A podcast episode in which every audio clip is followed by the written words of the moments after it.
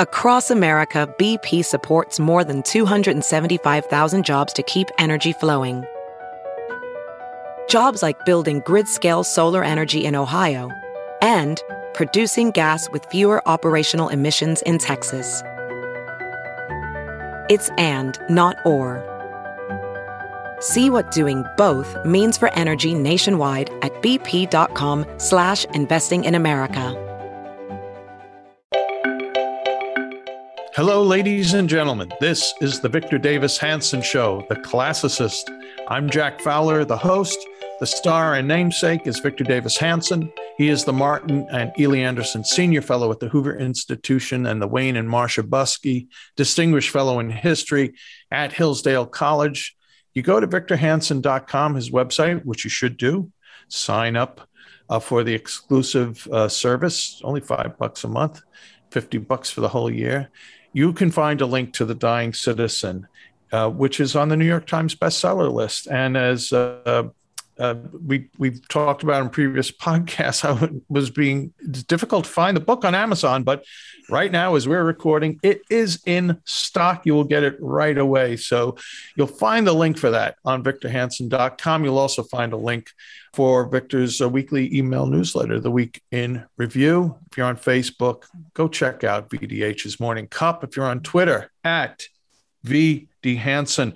Victor, we have a lot to talk about uh, for this episode of The Classicist. Not a lot of time. We're going to come out of the box talking about Rome and Byzantium, but right after this important message.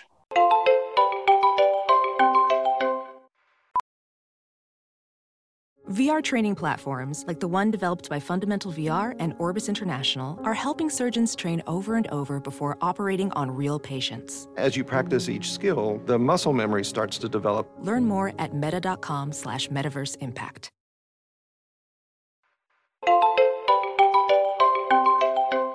We're back with the Victor Davis Hanson Show, The Classicist, recording today on October twentieth, Wednesday. I'm Jack Fowler. Victor, you wrote a piece for American Greatness. Do encourage our listeners to go to American Greatness to read the read the whole thing. It's called, it's titled, Is America Becoming Rome versus Byzantium? And I, I bow to you, my friend and great classicist. Why do you have this uh, dynamic, this ancient dynamic, to describe the state of America well, today? There's all this talk that we're in a civil war, that people are self-selecting, and geography is a force multiplier now as it was in the Civil War. We don't have a Mason-Dixon line, but we do have a red state interior and a bicoastal elite that is ideologically at odds with one another. Every, everybody understands that. I don't buy into the idea there's going to be a civil war, obviously, but I do understand there's tensions rising because Donald Trump was controversial, but more important, there is no Democratic Party now. There's not a liberal movement anymore. It is, there's not progressive. These are Jacobins that have hijacked that party. And they're sort of like what happened to the Labor Party with Michael Foote. I mean, these are socialists. They alienate people and they want to destroy the country as we knew it. Okay. But I don't think they're going to fight. First of all, I don't think they would win, and they don't have the majority of the people. But more importantly, I think there's going to be a two radical reinterpretations of America, and that one's, one interpretation will be viable and one won't. And that's kind of what happened in the latter third century when Diocletian said, you know what, this empire is too big and we're going to divide it up. And then in three thirteen, Constantine said, you know what, I'm going to remove the capital from Rome to where there's stability and there's greater wealth and there's greater continuity. And I'll found this great city on the old side of Byzantium, Constantinople, the city, the polis of Constantine.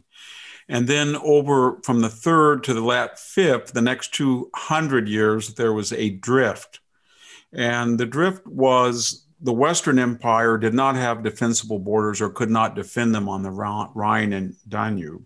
Its former colonialized peoples in Gaul, in Belgium, and parts on the border with Germany, in North Africa, in Spain and Portugal, in Britain, they began to rebel, or they felt the central government was rotten at the core and could not create the same forces of a Roman melting pot. Civis Romanus sum, I am a Roman citizen, did not apply anymore. Latin started to drop certain case endings, conjugations were simplified, and we started to see the emergence very early of, of what would become the modern Romance languages. Okay, in the East, they doubled down.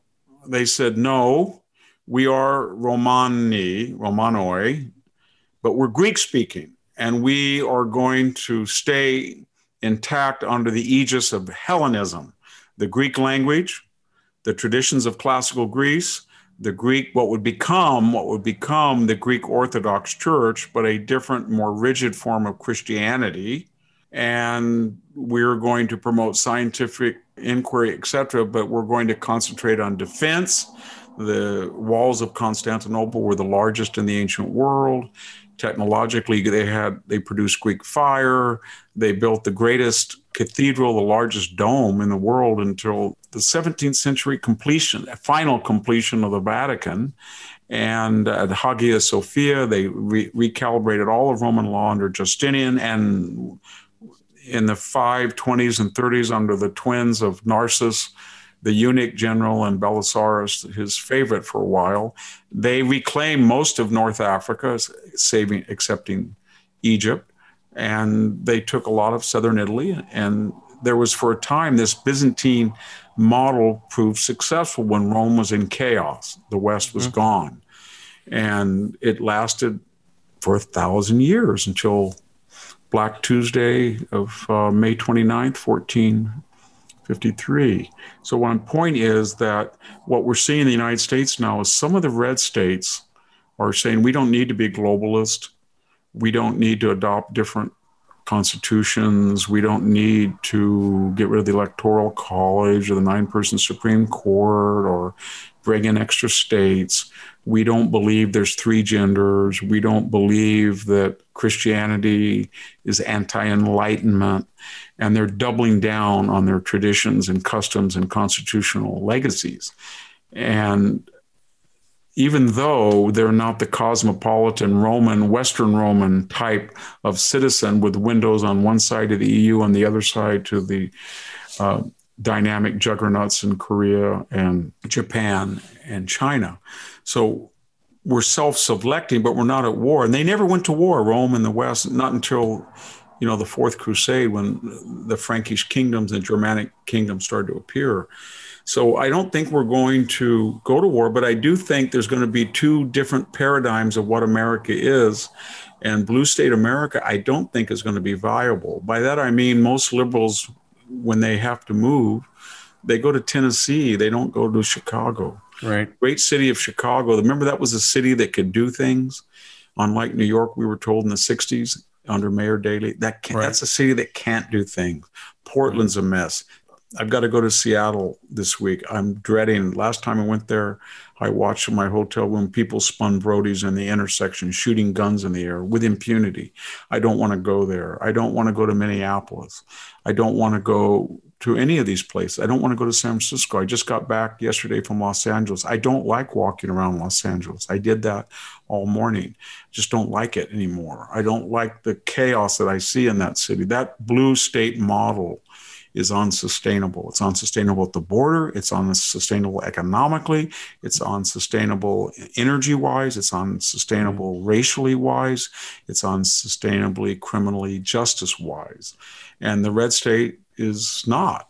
And I think people are self-selecting. And so I think one model is going to erode. And what happens to, when it erodes, I don't know. But the red states are becoming pop. Nobody says in Tennessee or Florida or Texas, oh my gosh, this is so boring and things just don't work. I'm moving up there to Minneapolis or Seattle. I got to get back to my city by the bay. I left my heart in San Francisco. Right. And the, I'm talking about naturally beautiful cities like right. Seattle and Portland, much more attractive than many of the red state places. They're naturally beautiful, and they were well run, and they were avant-garde, and they were visionary, and now they're third world messes. Yeah. I was down in New York City today, Victor, earlier, and I was just glad that there were so many people out on the street smoking pot, because it, it kind of dampened the smell of urine everywhere. Yeah, I mean, it's I, really... I, I mean, I was right. Eeyore's cabinet every day there in New York two weeks ago. I mean, I've never seen that city until... I was eighteen when I first went there, and I thought Times Square looked like it was a junkyard. And it's starting to reappear that way. There's junk and garbage on the ground. There's a lot of people who come up to you and mumble something as homeless. There's a, it seemed like every third business is shut down. And whether it comes back, it depends on whether they're going to get another Giuliani-like figure or Bloomberg. Yeah. I don't I don't know if they will, but uh, it doesn't seem like it's a safe, clean place to be is what I'm trying to say. Well, Victor, kind of in the same ballpark of uh, topics, you wrote a piece for your website, and this is part of the ex- exclusive content, but we'll talk about this from time to time. I do want to encourage people to, you know, go read it, become a member. The piece is titled The Ironies of the Rioting Youth of twenty twenty. And I want to just read a quick paragraph here, but if you could ex- talk more about the piece and like, what are the ironies? But anyway, before you do that, here's what you wrote. On one hand, those toppling statues are canceling their own on the internet, pose as vicious Maoists against the hardcore shock troops of the revolution. Their brand is vile profanity, taunts to police, firebombs, and spray paint. But on the other hand, the demonstrators and looters proved fragile and mostly bluff. Apparently, the protesters were especially cognizant that their twenties were nothing like what they believed to have been the salad days of their parents and grandparents, who did not incur much debt, bought affordable homes, had families, and were able to save money. That has got to stick in the psychological craw of many of these punks.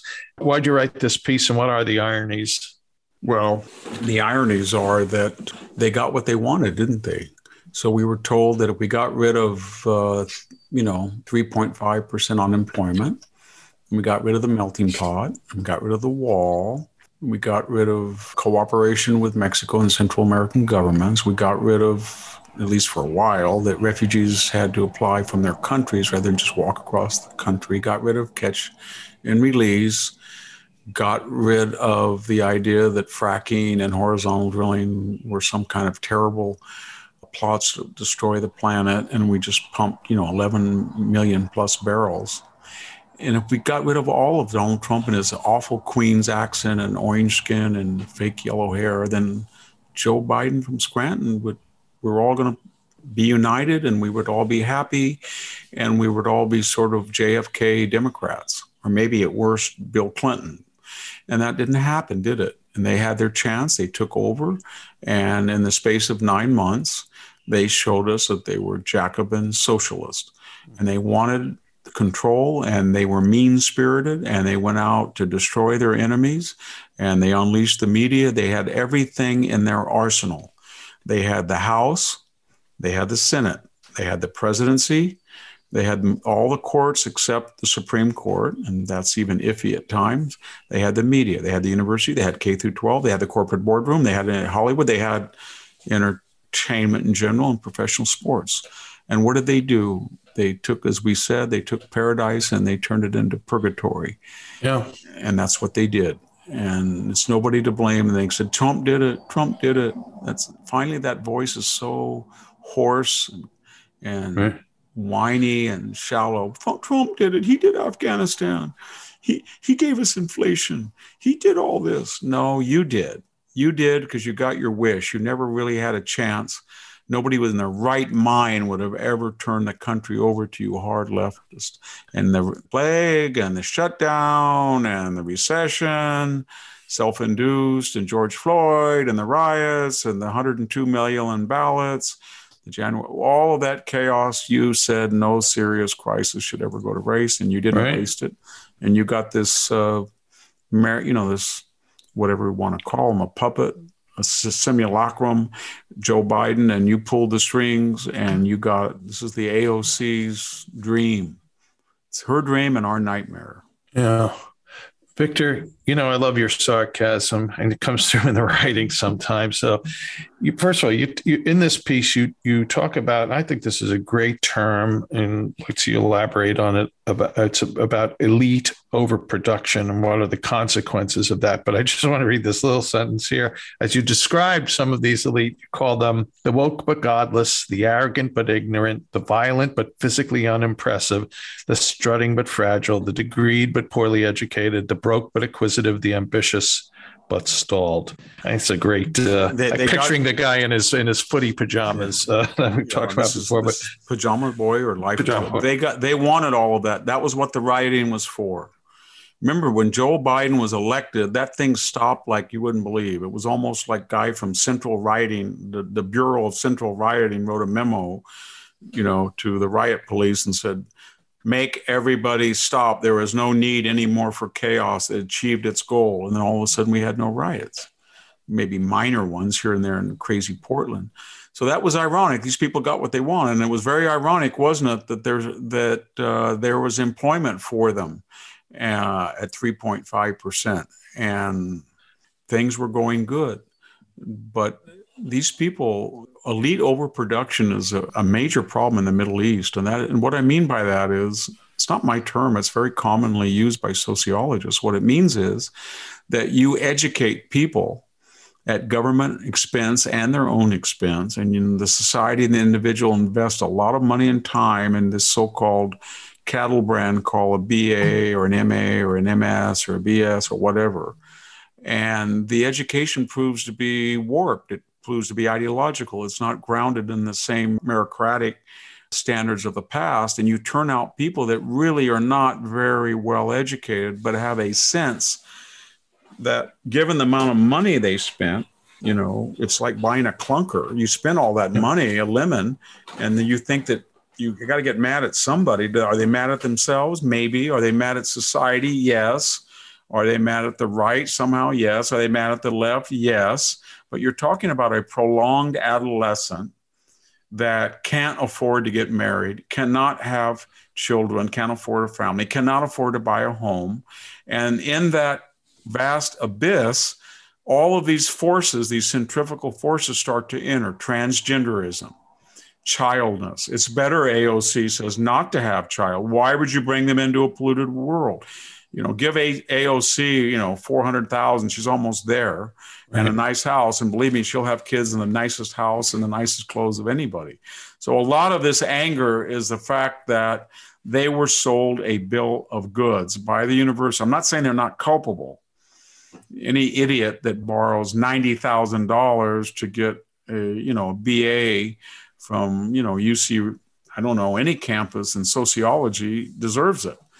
But the universities hand in glove with the federal government um, enabled this, this con.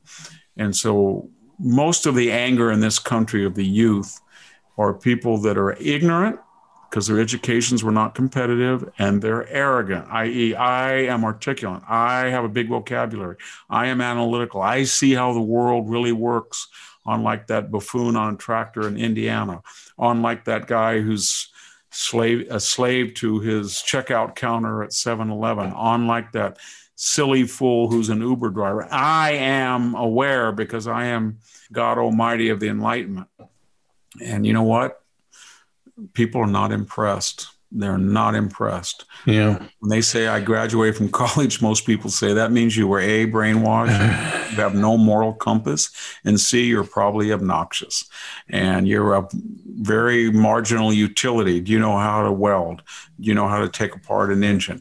Do you know how to build a bridge? Can you work all day side by side a new immigrant and uh, you know, go up on a skyscraper in New York and balance a girder? No, you can't do anything. So what good are you? And I think they understand that. And there's yeah. this a lot of this anger is self-loathing. Yeah, it is. You've mentioned not impressed. Uh, Victor, let's switch here to talk about two political things.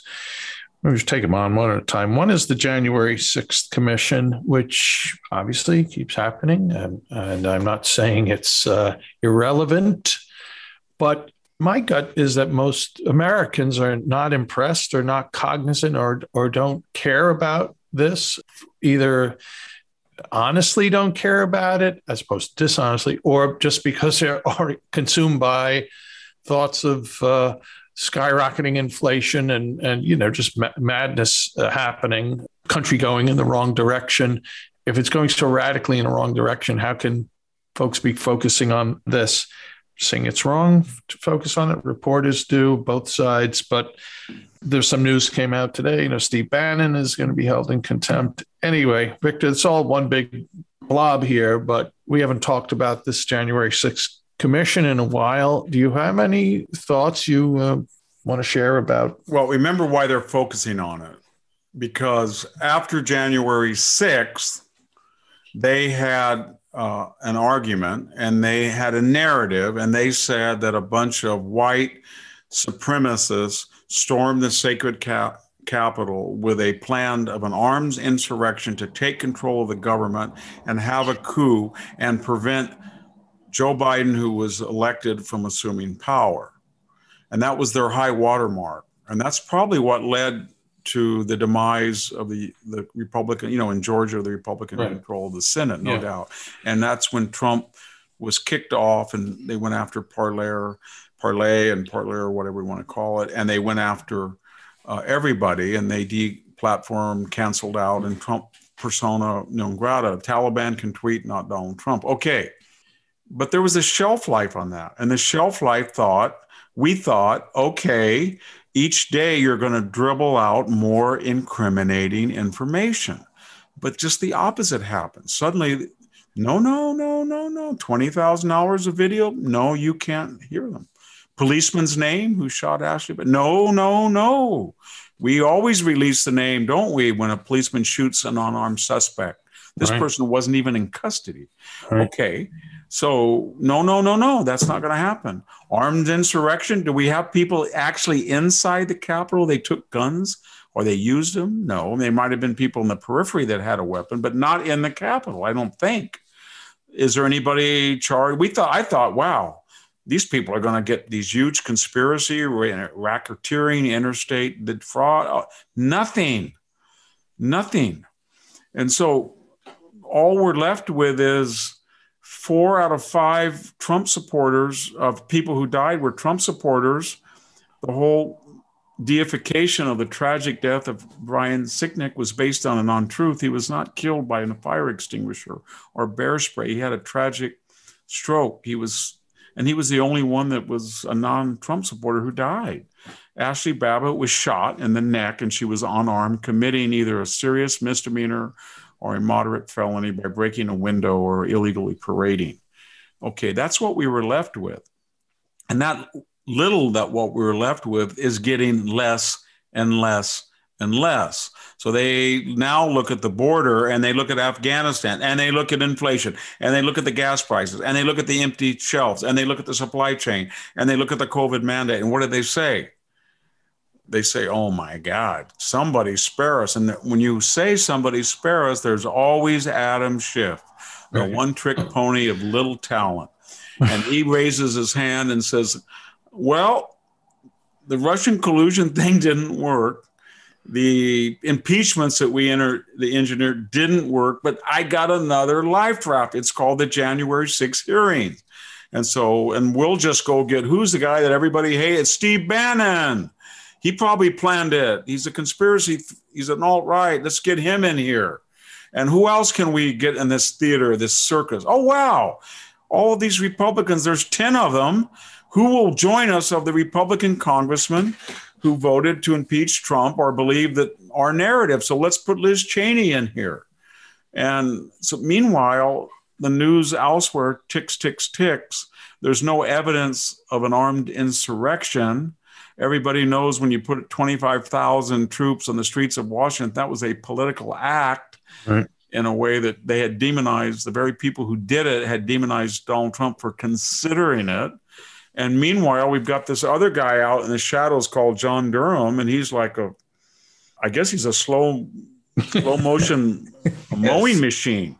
And yeah. he's slowly grinding up this story, and he's getting, you know, he's got an indictment, and he's basically, if you look at his trajectory, it is Hillary Clinton through the D N C, the Perkins Coie law firm, Fusion G P S, and Christopher Steele concocted a radical lie and then called all of their contacts, whether it was Bruce Orr in the D O J or Loretta Lynch or, you know, James Comey and Andrew McCabe in the F B I or members of the State Department.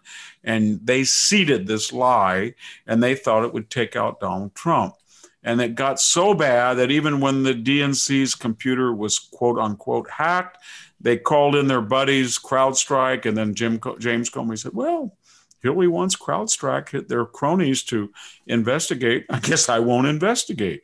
And then they said, oh, we can't quite say it was hacked, but it was kind of, sort of, maybe hacked by the Russians. But you know what? We have the computer and don't get near it, but we have no evidence that the Russians did it. And then you've got the WikiLeaks people saying, Assange saying it was not hacked by the Russians.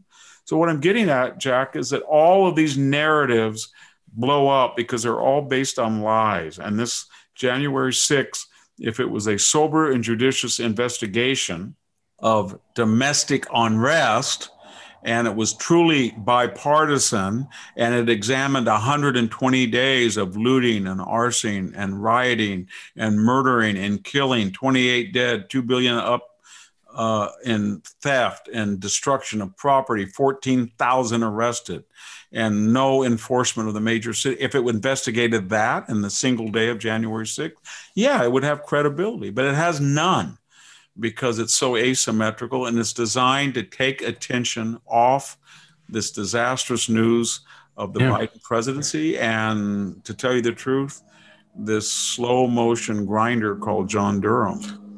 Victor, I look, I've just seen a clip, an outtake. I don't even think this thing is aired yet, but we mentioned Christopher Steele, the, uh, the the architect of this Russian collusion document, and he still seems to be getting media love. It's quite interesting. I mean, I just don't. I, well, I do get it because, as we've talked about before, you know, there's a double standard. I don't think there's a double standard. I think there's a standard for you and me, and they have their own standard.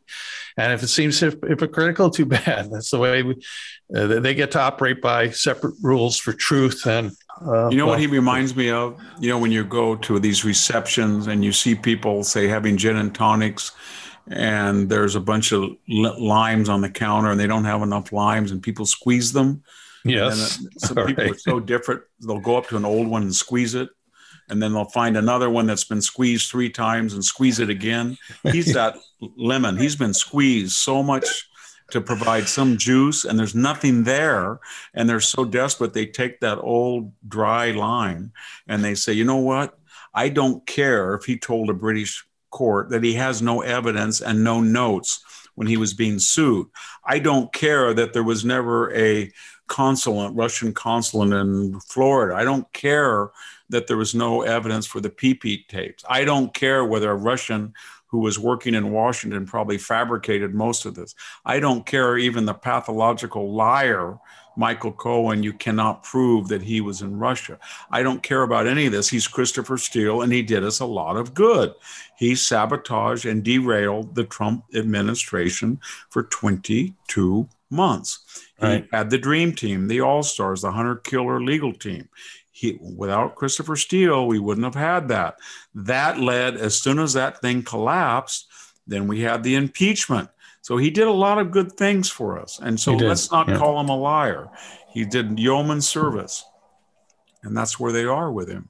And he's got a British accent. And Roger Kimball wrote a brilliant article, you know, comparing him to the new P C James Bond. Oh, Steele, for who? Steele, Steele's the name. Christopher Steele, and, you know, shaken, not stirred, ha, ha, ha. He's the American, you know, it's the idea that there's these suave, debonair agents right. in Britain where the guy hadn't been to Russia in, what, twenty years? He didn't know anything. He used, the, I read the whole dossier very carefully, those scare capitals, scare quotes, and all the little fancy pseudo formatting. It was just a total fantasy. And the, think of all the people who peddled that, you know, the orb. Well, it's still being peddled. I mean, uh, we're, we're going to move. We'll move on, but yeah. Well, Stephanopoulos was the the outtake I saw. Do you? So do you really? Do you still think those P tapes are are for real? Are out there? This is insane. All right. Well, anyway, speaking of insane, and the last thing we have time for is on the classicist. We do talk about things California, and uh, Victor, this seems vindictive, petty, bizarre, among which is typical of the things Gavin Newsom does, but has issued this ban for small engines. So you want to mow your grass, you want to use your chainsaw, you got a weed whacker, you got a blower. You, those are going to be outlawed in the state of California, unless I misunderstand. Is that right? And yes, and- I mean, well, new ones will be, and there'll be a whole market. Like, remember Cuba nineteen fifty-six Chevys that are still yeah, in yeah. the streets of Havana? Well, that's what will happen. There'll be a whole industry of how to keep your steel chainsaw or your trimmer lawnmower working. But it, there's two points here, I think. And it reminds me in a weird way of this vaccination mandate. When I went to New York two weeks ago, your beloved city, Jack, Thank I you. went to a lot of restaurants. I went with you once. I noticed something. Huh. Whereas a lot of the employers were people of color, almost all the people I went to were white or Asian inside the restaurant. Right. And then it dawned on me that when you show a vaccination and that's required to step foot in a restaurant, it's kind of like a, a medical Jim Crow. I mean, that, you can argue whatever the reason, whether it's scientific or not, or it's it's helpful. But the fact of the matter is when you have communities that have way overrepresented and under-vaxxed or no-vaxxed people, you know, they don't just have one shot, no vax, and you're telling them they can't come into a restaurant, then the demography of the restaurant changes. And that, in under our definition of proportional representation and disparate impact, remember the left said there was something called disparate impact. Right. That meant that if you have a police force and it's seven percent black and you say, you know what, there was not enough black officers that passed the test, or we're mostly a white county, it doesn't matter. There right. should be twelve percent. Right. We weren't trying. It was. Yes. It, it you was, apply that doctrine to restaurants, and you should right. the left and say, we don't care whether it's vaccination or not. We want that restaurant to represent who we are. It has to look like America. So it turns out when it's convenient that the left, they're racialist. The same thing is true of these. ninety percent of the landscaping industry is run right. by hardworking first generation and second generation Latinos, Mexican American mm-hmm. largely.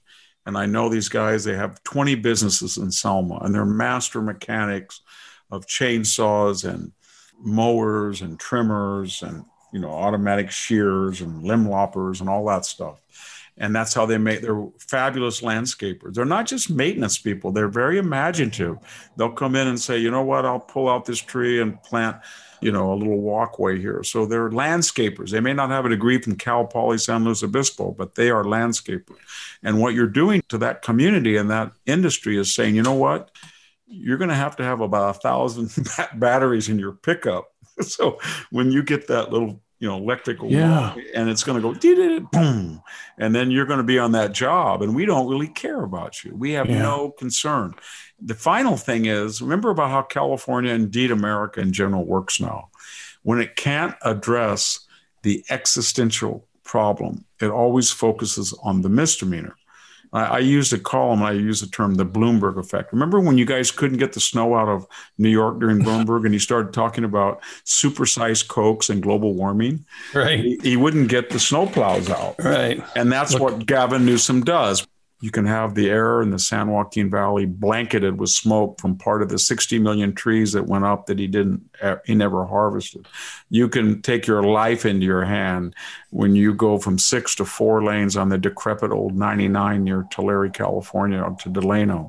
You can look at San Luis Reservoir. It looks like a pond that's stagnant because during bountiful years, you didn't have the storage space and you let the water go out to the ocean. And indeed, you still did during this year.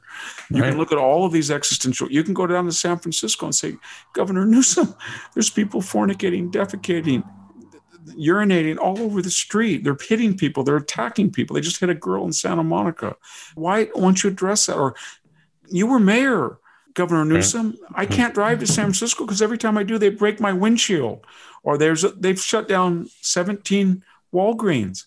These are problems. Or Governor Newsom, the Port of Los Angeles is in your state. Have you seen it? It's a total F F mess. Right. People are not even working. It's not open twenty-four hours. There's ships out there to handle it. No, I think I would rather target the Latino community and those uh, blowers and mowers, because that's yeah. where we have to save the planet. And that's how that progressive mind works.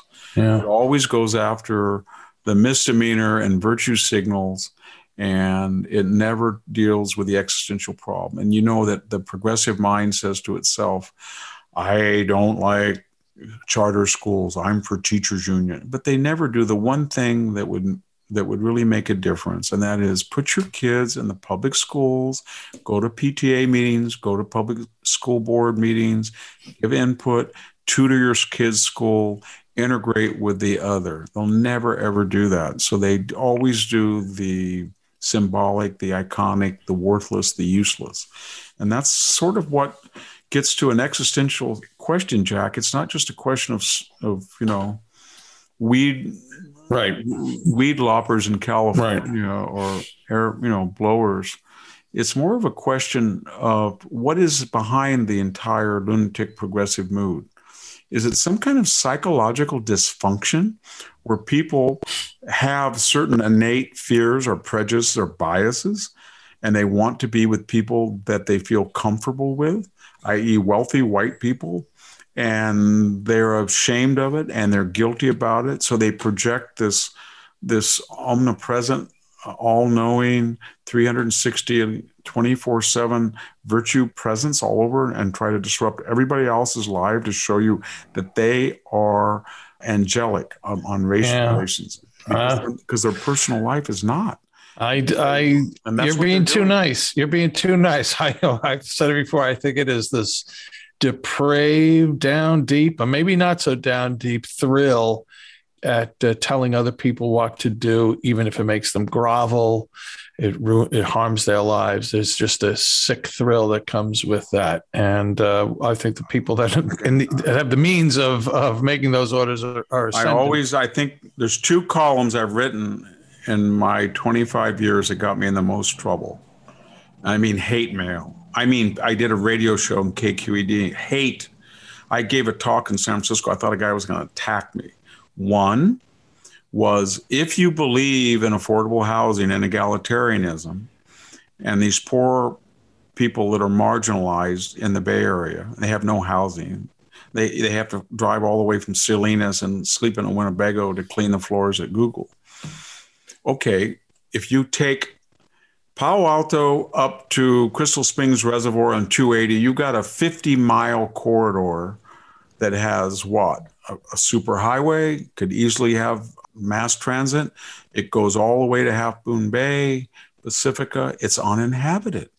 And why not? You really, for high density housing, why not build light rail, expand two eighty, and build, you know, right, thousands of apartment buildings to let the other live there where they work?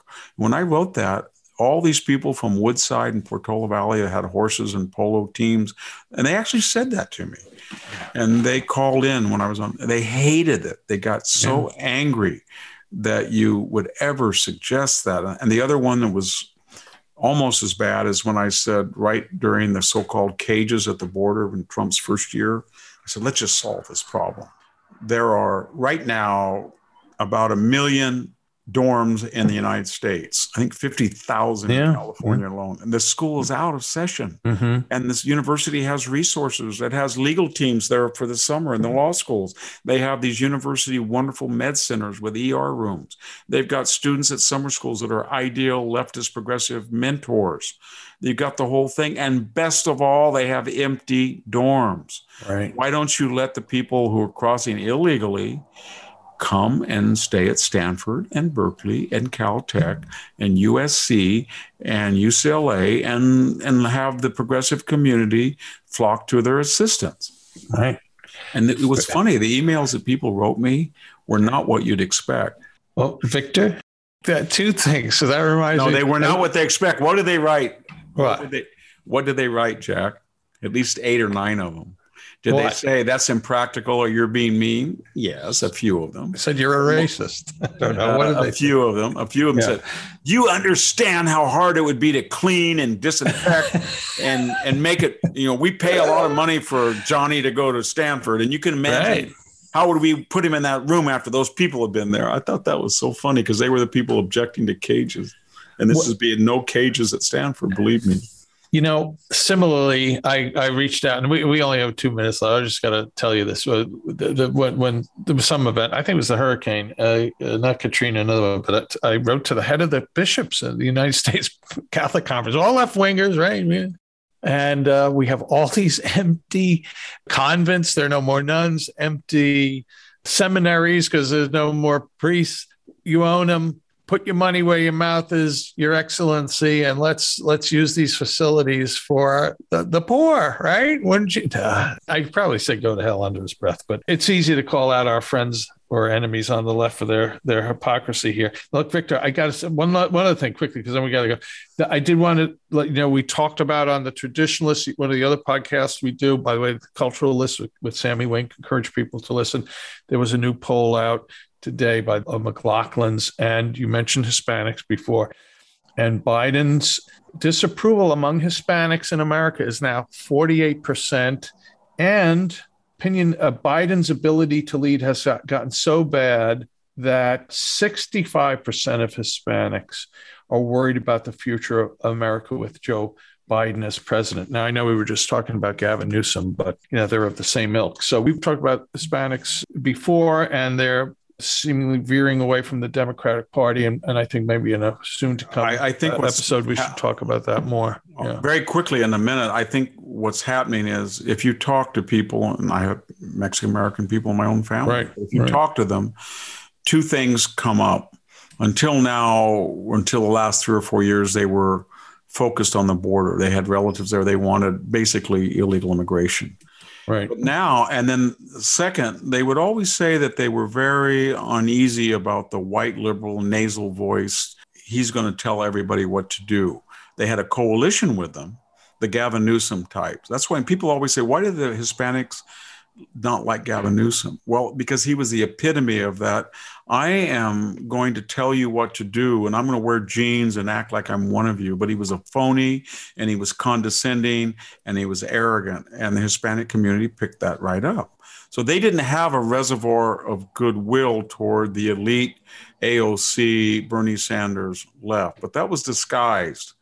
Elizabeth Warren, Cory Booker left because of the border.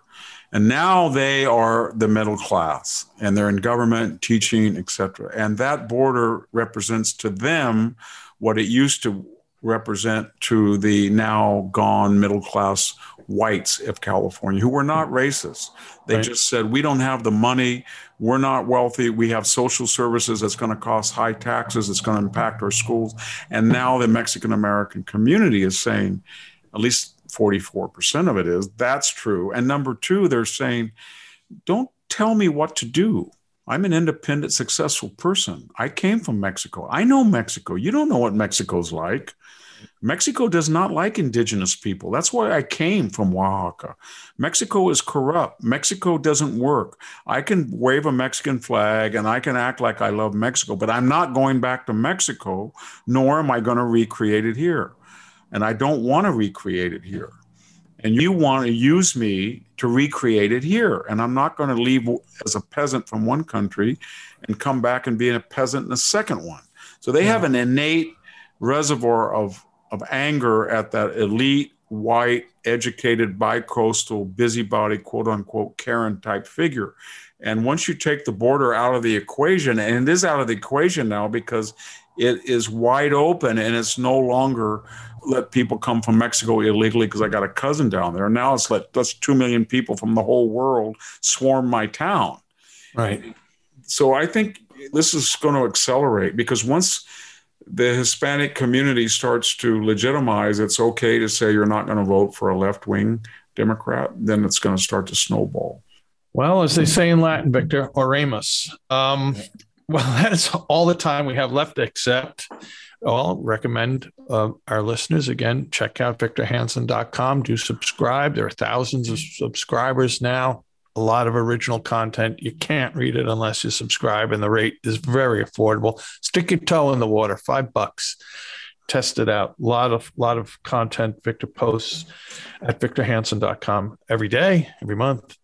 We thank our listeners who, no matter what platform you're on, thank you. But for those who listen on iTunes, uh, thank you. Please consider leaving a review, five stars. Uh, we, Victor deserves more than that, but you can give five, so please do that. And if you would like to leave a comment, do. We read them, and here's one from the other day. It's titled Food for the Brain, and it's by Mike in Cuse. So I'm assuming maybe he's from Syracuse, but anyway.